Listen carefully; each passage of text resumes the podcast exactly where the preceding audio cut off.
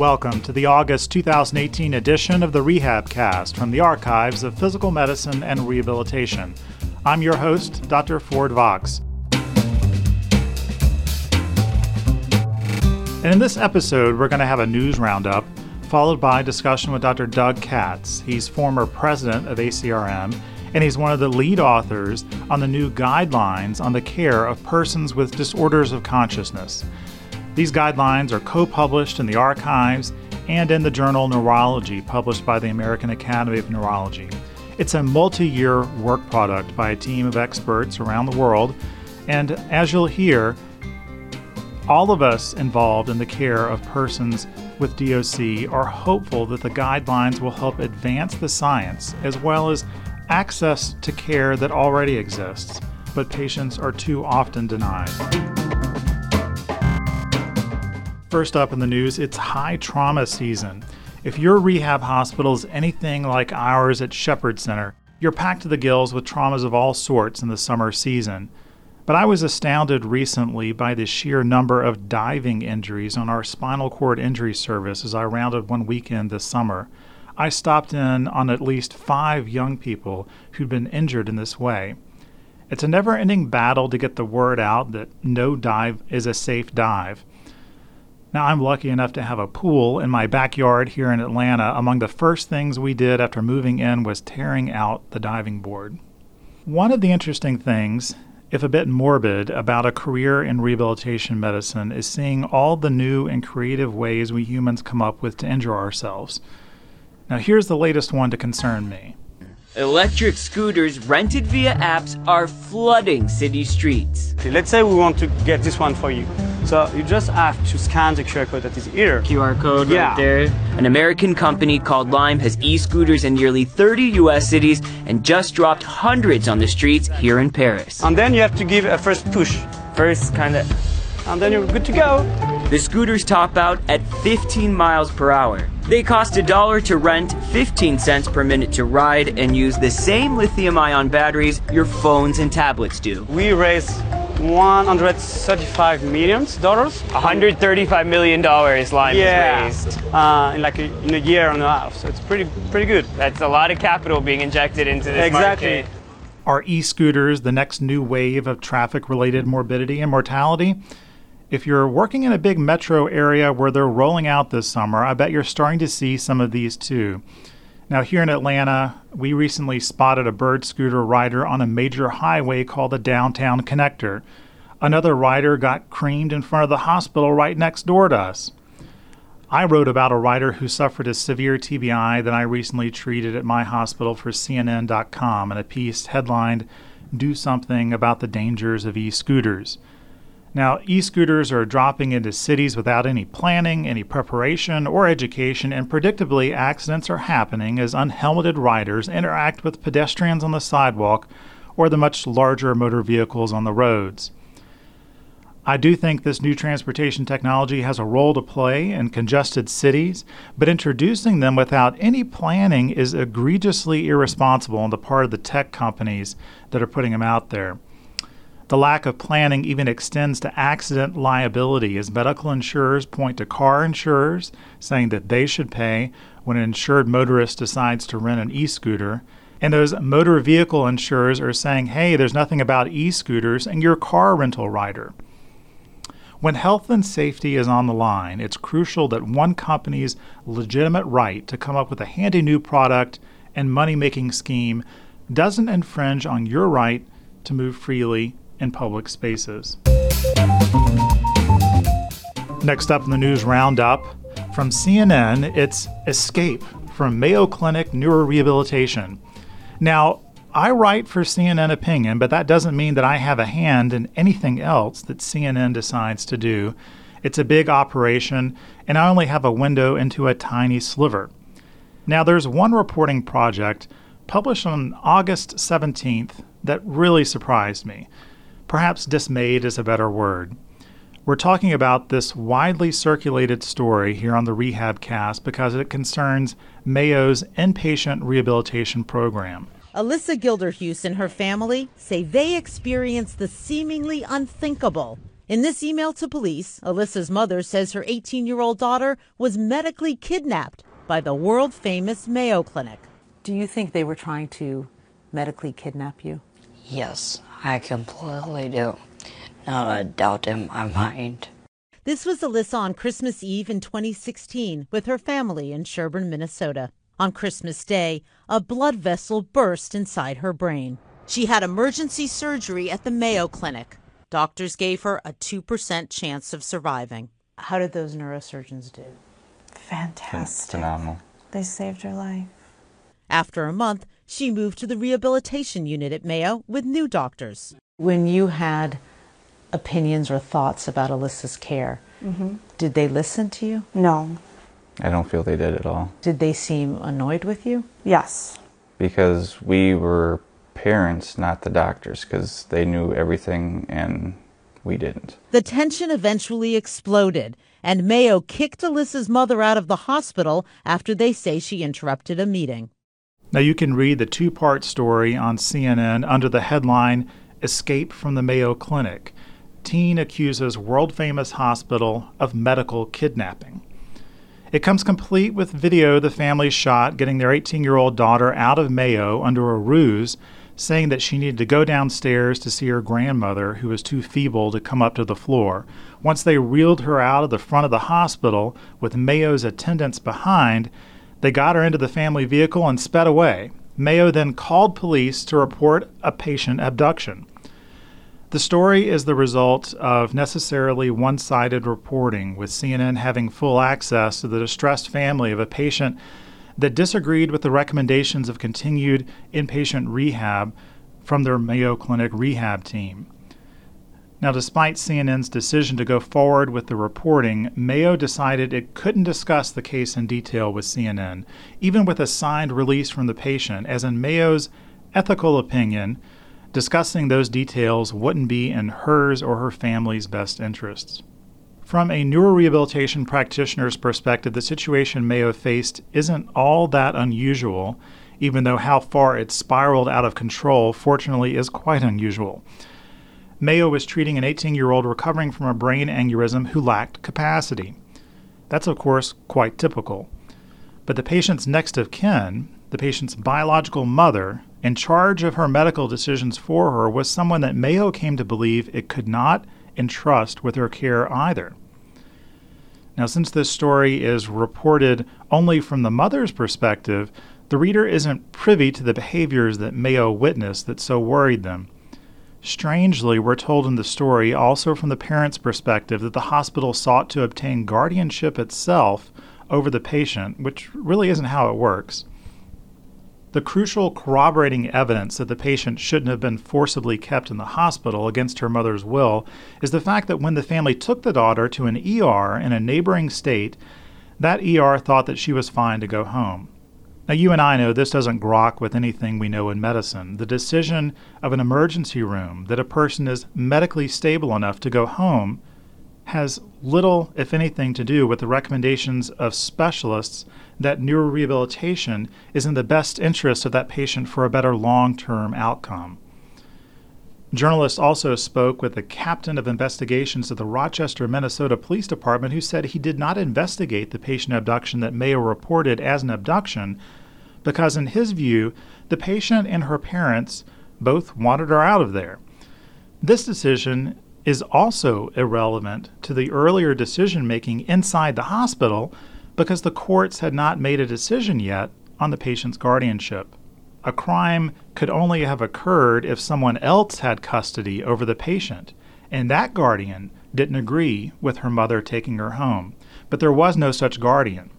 Once police determined that the quote unquote abducted individual wasn't in imminent harm and was agreeable to the people providing her assistance, it's true, there's nothing for police to do. Now, Mayo's sophisticated crisis response includes its own reporter questioning Mayo's executive dean for practice. Mayo Clinic continues its response to the story CNN published earlier this week titled Escape from Mayo Clinic. Mayo has called that story inaccurate, incomplete, and irresponsible. And joining me is Mayo's Executive Dean of Practice, Dr. Mike Harper, to discuss more of Mayo's response. Thanks for joining us, Dr. Harper.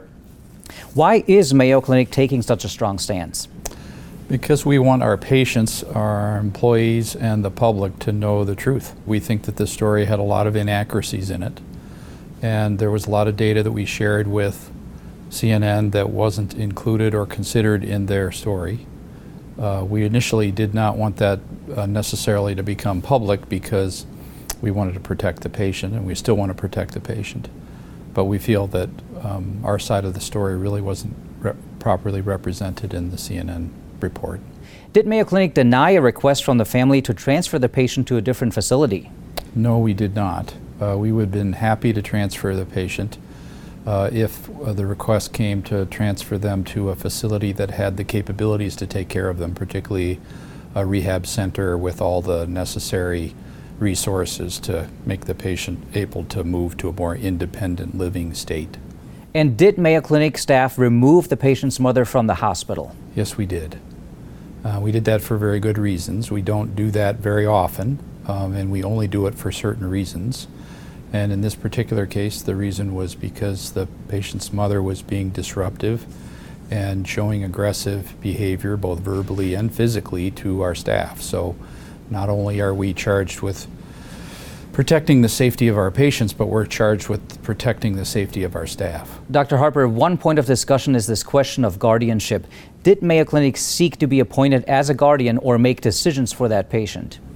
No, we were not seeking uh, guardianship on our behalf. We were seeking to have an outside responsible person chosen as a guardian who could make reasonable decisions on the patient's behalf because the patient really was impaired neurologically and couldn't make those decisions uh, independently for themselves. So, what can we all learn from this bizarre tale? It's certainly further reinforcement of just how bad things can get once trust is lost between families and care teams in the hospital. But this isn't news to anybody in medicine.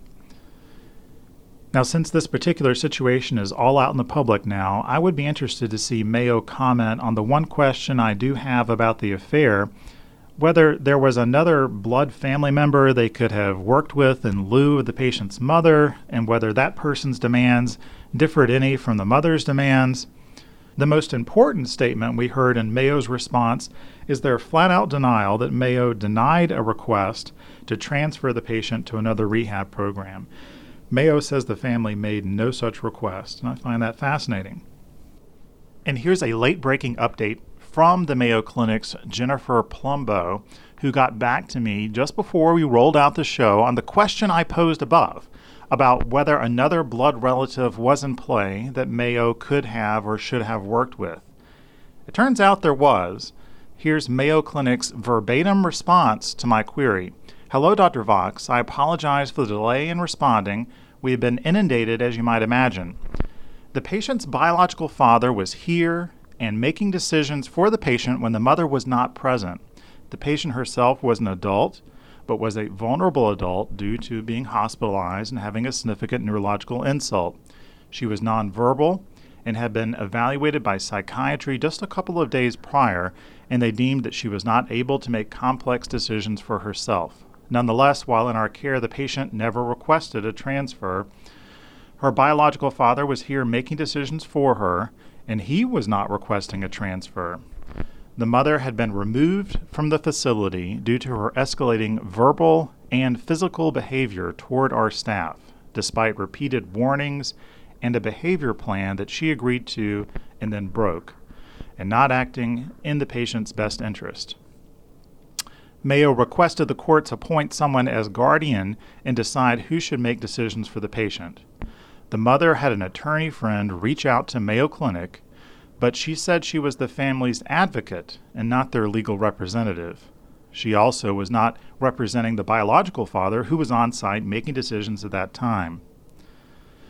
The advocate requested a transfer sometime that week, but then the mother and stepfather removed the patient from the hospital the following day, thus not allowing sufficient time for Mayo to act on the letter anyway.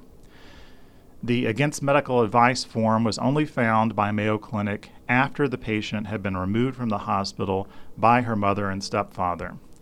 The biological father's criminal history was unknown to Mayo Clinic, and no one from the family raised that as a concern at the time. He had the same parental rights as the mother. We received an allegation of the mother's past abuse of the patient and reported that to authorities, along with two other reports that we made to authorities regarding actions of the mother. In short, we were very concerned for this patient and her safety and her well being and did everything possible to try to address the situation and get help from the courts. So there you have it, straight from the Mayo Clinic. Further crucial details that were not adequately reflected in the story. In addition, Minnesota Public Radio has done some of its own investigation surrounding this story, and they report that, independent of Mayo, MPR News found court documents that a Martin County judge ordered the mother's five younger children removed from her care in July 2018 after allegations were raised of neglect, physical, and emotional abuse. The mother tested positive for methamphetamines and amphetamines when a county official visited her home in Sherburne to investigate child abuse reports. So, those court records were available in the month prior to the publication of this news story and perhaps should have further put the brakes on the publication. Investigative journalism has a role to play in healthcare, but it is a qualitatively different sort of act to go digging around apparent controversies in medical care versus, say, a political scandal. One party in any given healthcare complaint faces both legal and ethical prohibitions against dissecting the matter in public. This situation does not mean that reporters can't ever report on such conflicts, but it raises the bar for how they corroborate those claims and how exactly they package the tale of woe to be featured. In this case, I do think CNN could have done better, and I told them so. JAMA published a study this month on the TBI suicide link, a matter well known in rehabilitation circles. The authors utilized Denmark's excellent registries to look at everyone 10 years and older living in Denmark in 1980, some 7.4 million people, and follow them through death or leaving Denmark or the year 2014, whichever came first. Among the 34,529 recorded suicides among that group of over 7 million people, 10.2% had prior medical contact for TBI, 7.8% with mild TBI, 0.5% had a skull fracture without a documented TBI, and 1.9% had a severe TBI history. TBI of any severity compared with those of no diagnosis of TBI was linked to an almost twofold increased risk of suicide. An accompanying editorialist asks How exactly do TBIs increase suicide risk? What are the substrates and processes that causally link TBI, a highly heterogeneous condition, to a singular catastrophic outcome? The answers are undoubtedly multifactorial and complex. How true and work that continues. Over in the journal Stroke, we have more results from Medtronic's sister study, this time a secondary endpoint analysis showing that intrathecal baclofen therapy is lowering pain and improving quality of life for patients with post stroke spasticity in direct comparison to oral medications. The study reports on post stroke patients with Ashworth Scale 3 or higher spasticity in the lower extremities, comparing 31 patients who got ITB to 29 who received conventional treatment, including medications. The study is titled Effect of Intrathecal Baclofen on Pain and Quality of Life in Post Stroke Spasticity, a randomized trial. Check it out.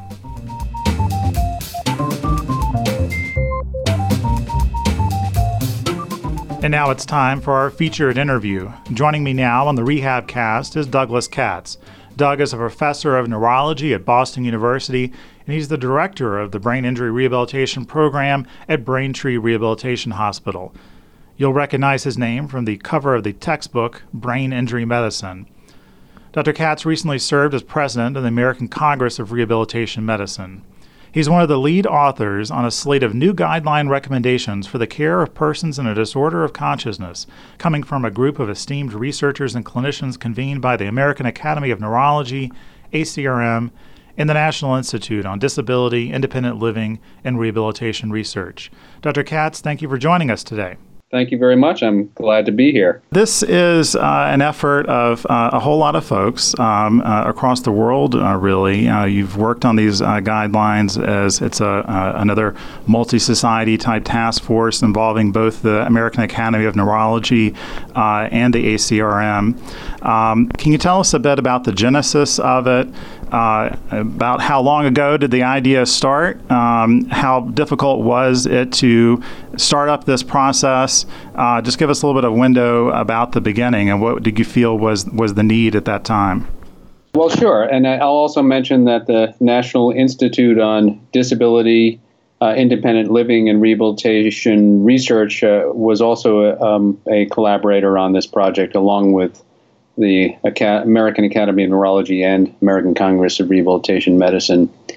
So this uh, project um, is um, was something that was initiated by the American Academy of Neurology to update a practice guideline uh, that was put out some 23 years ago on what was called, what we do still call the persistent vegetative state.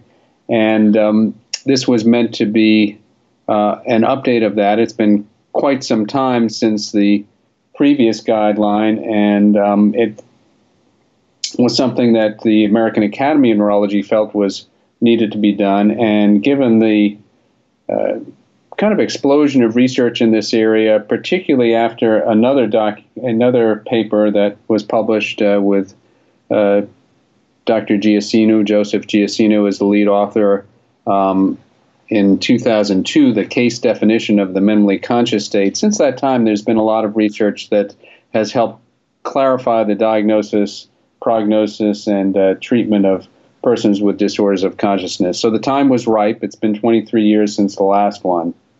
Uh, this effort was uh, really about a seven year effort. Um, the um, again, Dr. Giacino, Joseph Giacino, um, uh, is uh, the, one of the leads on this effort, um, and uh, he pulled together an expert panel uh, from around the world, as you mentioned, uh, to update these guidelines. Now, there are a number of headlines in the guidelines. I, I suppose one of uh, perhaps the most important is jettisoning altogether the term permanent uh, when it comes to vegetative state for both traumatic uh, and non traumatic. Um, there had been debate for some time uh, with use of uh, persistent versus permanent, but that term hung out there uh, for some time for people 12 months post traumatic or three months post uh, non traumatic. Uh, in these guidelines, it's, it's recommended uh, to get rid of that altogether and go to chronic. Tell us a little bit about the thinking of chronic vegetative state and why that, why that is important.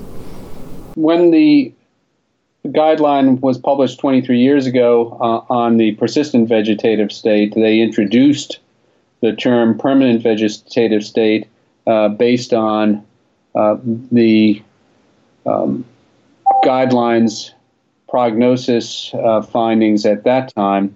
But even at that time, uh, as you mentioned, there was some controversy um, because there were uh, a few published exceptions of people who had recovered consciousness after the uh, limit uh, for permanency at that time one year for traumatic brain injury, three months for non traumatic brain injury. Uh, so there was some controversy uh, whether the term permanent, which has the implications that there's no chance of recovery, uh, was really appropriate even at that time. Um, so one of the findings of this new guideline is that there um, is evidence that uh, there can be later recovery of persons um, with prolonged uh, unconsciousness that we refer to as uh, vegetative state or an unresponsive wakefulness state, or and certainly uh, patients who show signs of minimally conscious state, uh, which was newly defined even after the previous guideline, uh, that suggests that the term permanence is inappropriate. So we have um, come to consensus on substituting the term chronic vegetative state with a designation of the duration of the impairment of consciousness, the disorder of consciousness, uh, along with uh, uh, the term chronic instead of permanent. Now, to get into the, to some of the, uh, we're not going to go through each and every one of the recommendations, but I'm going to hit some of the highlights and get your thinking uh, about those. Um, to start out with, the guidelines do recommend, there's a lot of what I would say are level B and level C uh, recommendations in these guidelines. Uh, level C are kind of relatively endorsed things that uh, clinicians uh, may do. Appears valid. Evidence is growing for them. Level B is something that you you should do. Uh, and level A, of course, you, re- you really must do. Uh, on the level uh, B, to start out with right at the beginning, uh, is that clinicians should refer patients uh, with DOC who have achieved medical stability enough to do so, uh, should send those patients into settings that are staffed by multidisciplinary rehab teams with specialized training to optimize diagnostic evaluation, prognostication, and subsequent management, including effective medical monitoring and rehabilitative care. I'm particularly pleased uh, to see uh, this recommendation since it's something uh, we do here at Shepherd Center, you do in your practice uh, at, at, Braintree. And I know that in order to implement guidelines as complicated as these, uh, that's a very that's a very complex task. It is interdisciplinary. There's not a lot of settings that match it. Um, and uh, it's I think it's Im- uh, important to, to recognize that, that that expertise unfortunately does only reside uh, in certain places in our healthcare system. Hopefully, the guidelines will will spread this knowledge. Um, but uh, what what are your thoughts about about that initial recommendation? Yeah, I think uh, it is important. The evidence and the uh, consensus of the experts uh, uh, supported it uh, fairly strongly, as you point out, a B level recommendation. Uh, I think we all feel, um, as you know, in treating these patients, that this is a this is a disorder that presents a lot of difficulties in diagnosis. It requires knowledge of the disorder and the literature to be able to um, to formulate and uh, explain uh, prognosis and some of the treatment strategies that are used uh, to uh, treat the, the, neurologic condition that causes a disorder of uh, consciousness uh, to try and perhaps improve recovery as well as treating medical problems that are common and, and recognizing the medical problems that are common uh, with this disorder, as well as the specialized rehabilitative care to uh, keep a patient in uh, as best health, uh, nutritional condition, and avoiding complications as well as possible are, are important and really require a certain amount of uh, training, uh, expertise, and experience in order to do it to do it properly and to do it to the uh, maximum benefit of uh, patients. Now, now to bring in uh, another article briefly that uh, uh, that that uh, you did not write, but Dr. Joseph Fins did, and James Bernat about the ethical and uh, policy considerations in DOC. This kind of leads into that to a certain extent. They uh, they did point out in their paper that at the same time as we're starting to recognize MCS, uh, new electrophysiological techniques are uh, becoming uh, uh, available to us to detect covert consciousness. Um, at the same time as we're making these advances and recognizing the importance of these programs and, and picking up early on medical com- complications and so forth, that prohibit later emergence, patients are getting less and less access uh, to these programs uh, and, and facilities. Uh, it's uh, a really disheartening dichotomy there between the science and the actual uh, medical practice. Uh, this is something that, that everyone is in rehabilitation has dealt with, perhaps to some extent, plus or less, on a variety of diagnoses. Um, uh, but uh, but but with uh, DOC uh, in in particular, it's been rather dramatic. What are your what are your thoughts about that and hopes for what the guidelines may do in that arena? Well, I think it's it's always been a challenge to try and um, get patients with severe brain injury and prolonged disorders of consciousness to uh, facilities that have the experience and expertise uh, to diagnose uh, and treat them. Um, and, uh, you know, it's generally uh, a challenge throughout healthcare to um, try and uh, get the, the you know the best expertise and the best level of care for all sorts of patients. I think the one of the roles of a guideline like this is to uh, present uh, the evidence, the scientific evidence in the literature, as well as the consensus of uh, the experts in such a guideline to try and um, move um, support uh, for treatment in uh, the direction that we think are most is most advantageous for patients and their families, uh, and uh, and hopefully to uh, allow the support and any changes in policy that might be necessary to facilitate having patients in the facilities that can best care for them. So I think the role of evidence-based guidelines in medicine in general is to both guide practitioners uh, and families to seek the proper medical care and hopefully to sort of guide uh, other others responsible in uh, supporting that care, payers, um, any kind of uh, government policy to to try and um, uh, facilitate the uh, best care and treatment for patients uh, with any disorder, and in, and in this case, patients with severe brain injury with prolonged disorders of consciousness.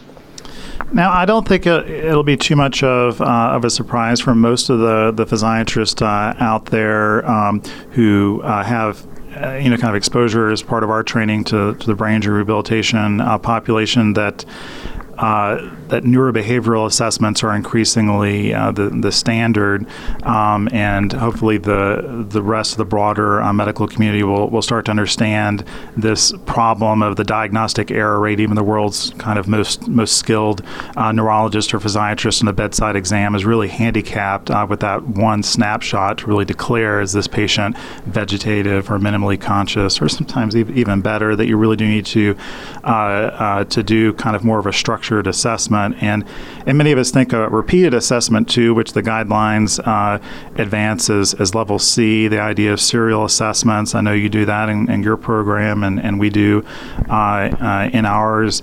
Uh, the the guidelines endorse uh, attempting to arouse your your patient and recognize that people may be perform better at some times of day than another. Certainly, diagnosing other medical conditions that could be uh, and treating those that could be clouding your assessment of the patient's consciousness. Uh, all fairly straightforward stuff. Um, the guidelines also do start to look at uh, the variety of electrophysiological measures that are starting to become available and, uh, and explored um, uh, in a variety of centers. And we've seen a, a real explosion of, uh, research um, over, the, over the past couple of decades, in particular, in these. Uh, most all of them uh, are, are, still level level C, uh, something that uh, programs need to be uh, aware of, uh, perhaps explore in individual cases and so forth. Um, of the electrophysiological techniques, um, what what do you feel are, are some of the the most the most promising? Well, the guideline looked at a number of electrophysiologic techniques, including um, electroencephalograms, EE G and doing uh, various types of analyses and quantitative analyses of uh, EEG recordings. Um, there are also um, papers that look at uh, evoked potentials and um, you know stimulating uh, either a, a somatosensory stimulation uh, or there are of course other types with uh, auditory visual stimulation, but particularly somatosensory stimulation and looking at uh, responses there. Um, there are uh, papers that have come out looking at uh, various other uh, perturbations and how it might affect uh, um, electrophysiologic responses. Um, and from presentation of stimuli to even even uh, transcranial magnetic stimulation and other sorts of stimulators. And then there's uh, actually looking at uh, EMG responses as a more sensitive way of uh, looking at a uh, a motor response that may not be as uh, apparent to the visual eye. Um, that had also come out as techniques that might enhance our detection of uh, responses. Yeah, I think I think the EMG analysis, uh, surface EMG, is uh, particularly nice. It's something a little bit more uh, certainly uh, straightforward. A lot of physiatrists already have a, a background in it. Something that that we're that uh, we have explored here at, at Shepherd and are, are, attempting to kind of integrate more regularly into our into our program but uh, it's definitely an, uh, an exciting area, and I think that the guidelines, uh, given how uh, how well they discuss them and uh, and lay out some of the different options, will probably increase the uptick of uh, clinicians who are treating these patients to to start to implement one or more of these types of analyses into their programs. Right, and I, and I think we should emphasize these electrophysiologic techniques, and then we may speak also about the functional imaging techniques that have been a large part of the investigations are uh, by this guideline and you know based on the evidence uh, that we have so far they're they're meant to um, help um, support uh, diagnoses when diagnosis is ambiguous based on the behavior, neurobehavioral exam alone. Um, there's there's no one test yet that will supersede the behavioral exam. Uh, these are meant as to help sort of supplement uh, diagnostic um, um, diagnostic uh, accuracy and um, and they're not meant as something that's going to be better than the neurobehavioral exam or or completely replace the neurobehavioral exam and and uh, vice versa. These these tests themselves, whether it's functional neuroimaging or neurophysiologic tests, in and of themselves uh, uh, uh, alone are not going to help make the diagnosis. But uh, together, they may improve um, accuracy of diagnosis uh, along with neurobehavioral testing. Now, on that imaging uh, spectrum that you mentioned, uh, I, don't know if controversial is, is the term or not, but certainly one of uh, one thing that's going to get people's attention uh, is this recommendation for SPECT scanning, uh, one to two months uh, post injury to assist in prognostication regarding 12 month recovery of consciousness and degree of disability in recovery of patients in traumatic vegetative state. That is endorsed at level B as something that clinicians should start to do. Uh, I'll tell you, I've not done a, a, SPECT scan on one of my patients yet. I have. Because of these guidelines, uh, discussed it with nuclear medicine over there at uh, uh our partner hospital, uh, Piedmont. Uh, I've gotten pricing on it as well and run the protocol by them, and it's something that um, I'm, I'm willing to consider. Um, uh, it's it's certainly uh, the the the evidence is, is one that can be debated uh, as well. Um, so, what are your what are your thoughts about that? I know the guideline publications. Not everybody on the guidelines committee might necessarily agree with every point um, uh, that ultimately the group uh, uh, decides on. But but what's your thinking about SPECT scanning? This level B recommendation in particular. should we should we start to explore it and maybe start to to order this test? Uh, well, I don't have a definitive answer. I, I just I do want to clarify one thing though, just to make sure that we're sort of now we're switching the question from diagnosis to prognosis. So now, uh, previously we were talking about using these tests to supplement neurobehavioral exams to help clarify diagnoses that may be ambiguous in terms of level of consciousness. The uh, recommendation um, regarding SPECT was uh, based on evidence that a normal SPECT scan at uh, one to two months, um, um, along with some other evidence from other types of testing, including uh, uh, P300 evoked potentials and the like, uh, were possibly associated with uh, an increased likelihood of uh, recovery of consciousness or a more favorable outcome. And um, you know, was felt uh, based on uh, this, you know, very rigorous process of using the evidence to come up with recommendations that um, the evidence in that particular case of a SPECT scan at one to two months uh, was strong enough to reach a level uh, B. Um, and, um, you know, again, I think with any kind of uh, uh, recommendations, it's always up to the clinicians, uh, along with discussion with patient and family, to sort of make the final decisions. Um, and uh, although it was a a strong recommendation in terms of ha- how it can help with prognosis. Uh, it's um, you know not a you know it's it's still going to be up to the clinician to make their decision uh, based on um, the recommendation and their own interpretation of its usefulness and availability of the test. Uh, I um, so you know I, I thought it was uh, an an important paper and an important recommendation. It is something I will consider going forward in um, formulating prognosis in some of my patients. I um, but uh, I haven't fully decided uh, uh, yet in general how I'm going to introduce it into my pra- practice. But uh, I, as with uh, you know, looking at other recommendations, I, I, will take a close look at it. Um, everyone will have to make their own decision, and then further, you know, evidence as it comes out may uh, change how we view this recommendation uh, uh, in the future. Uh, yeah, so it's uh, it's fascinating to see that uh, you know guidelines uh, influence influence everyone. the guidelines aren't necessarily just for the totally uninitiated in the field too, but, but people who, who treat a, a lot of this population, like, like, yourself, on the guidelines and, and me as well, can be influenced by them. I think that's probably a, a good process as well. It, it shows that that this really is a, a, worthwhile activity up and down the the full spectrum.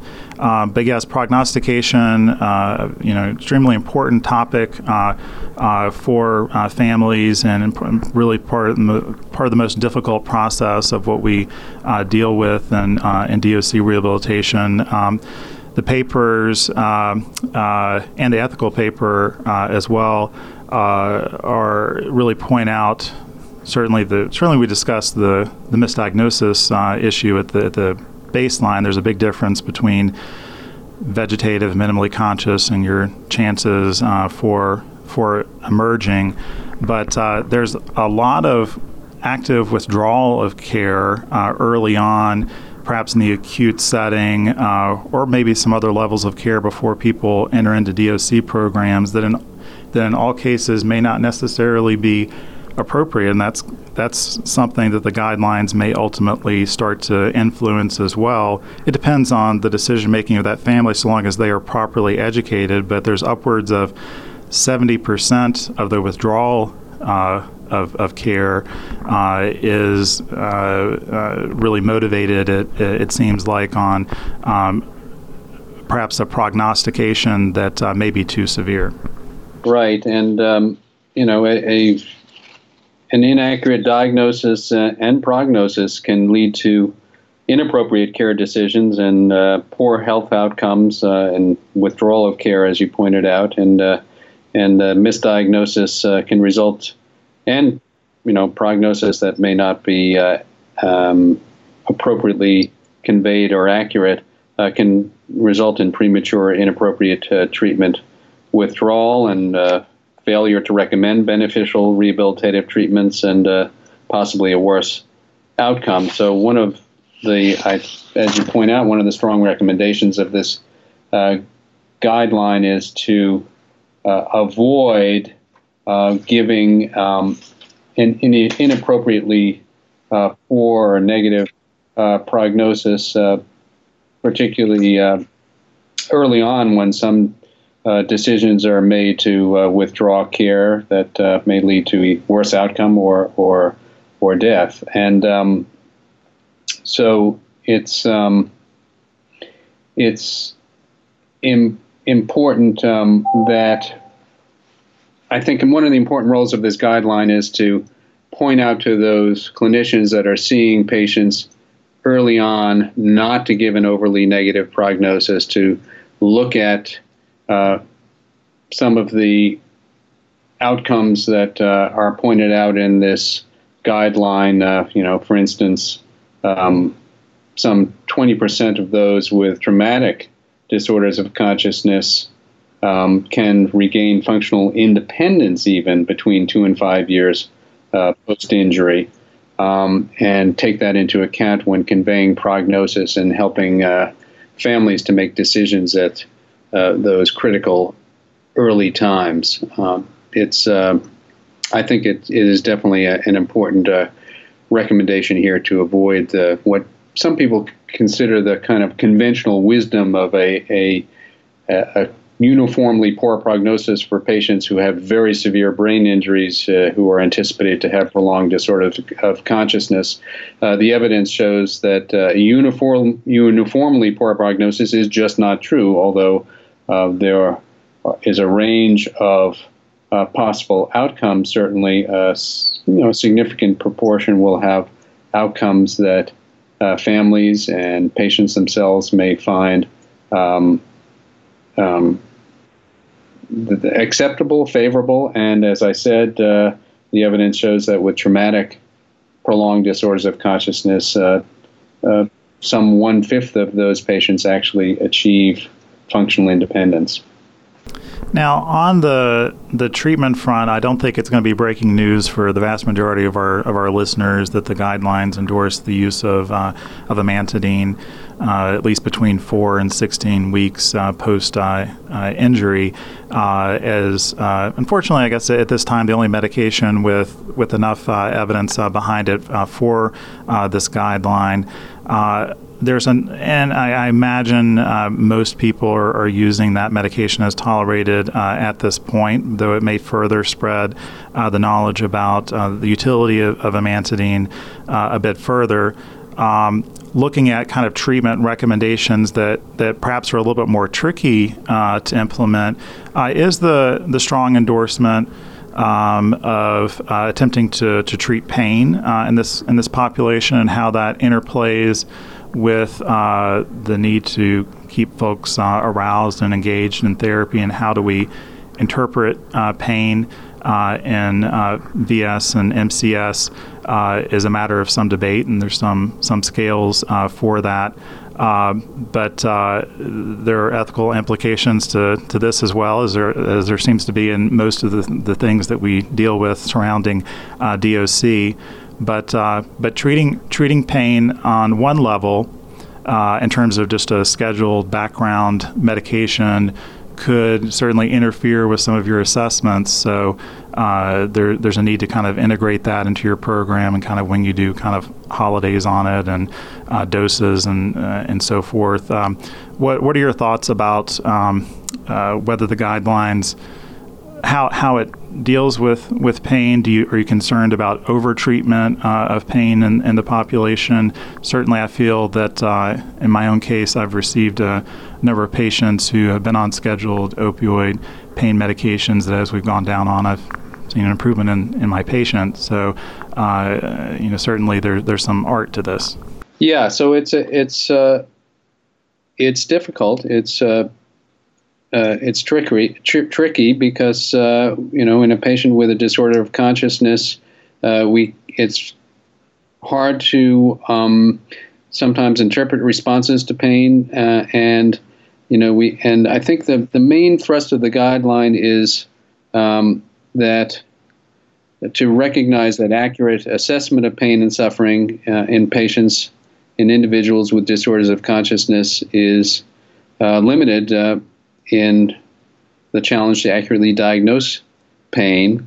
And there and we can't just assume if you think a patient is completely unconscious uh, that they're not experiencing pain or suffering at some level because we can't always have full confidence in the diagnosis of complete unconsciousness period. There have been uh, um, unconsciousness and the the period of time that they're in a disorder of consciousness. They, they, there may be um, awareness of pain that we cannot detect. I think that's sort of the main uh, focus is to not assume that there's no pain to to uh, treat as if there is the potential to experience pain, but as with any treatment that has side effects that may affect responsiveness, um, affect um, you know the well-being of the patient because of side effects,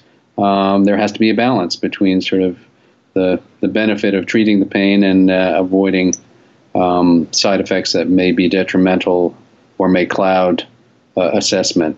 Um, so, it's, but uh, I think the main point is don't assume if you think a patient may be unconscious or minimally conscious that they are not uh, necessarily uh, experiencing pain and suffering. Well, Dr. Katz, these are very high yield papers. I would certainly uh, encourage any clinician who uh, ever comes into contact with this patient population to spend some time uh, with these papers. They're not they're not overly long, and you can learn uh, uh, quite a lot. Um, and I think that they they're going to be incredibly important to the field. Now they've been co-published. Uh, in the, the Green Journal, uh, Neurology, and the archives at the same time. That's going to help get them out uh, a bit.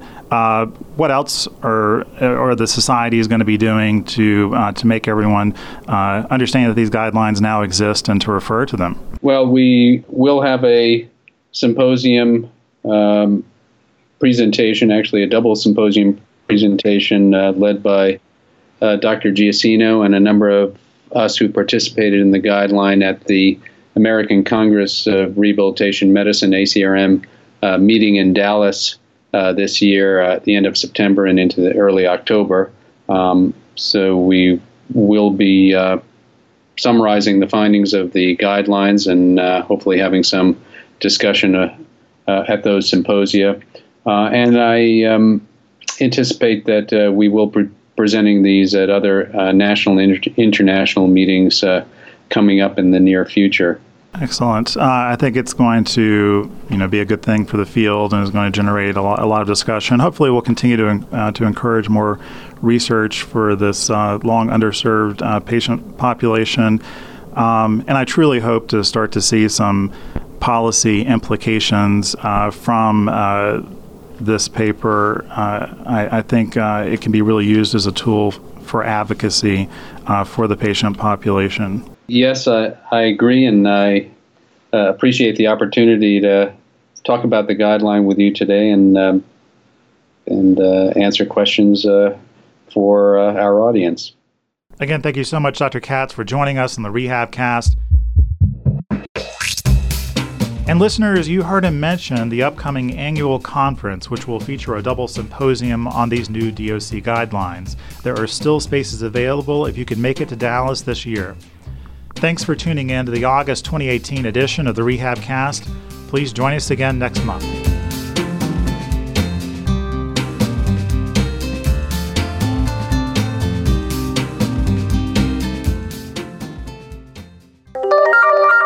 This podcast is brought to you by ACRM, the American Congress of Rehabilitation Medicine.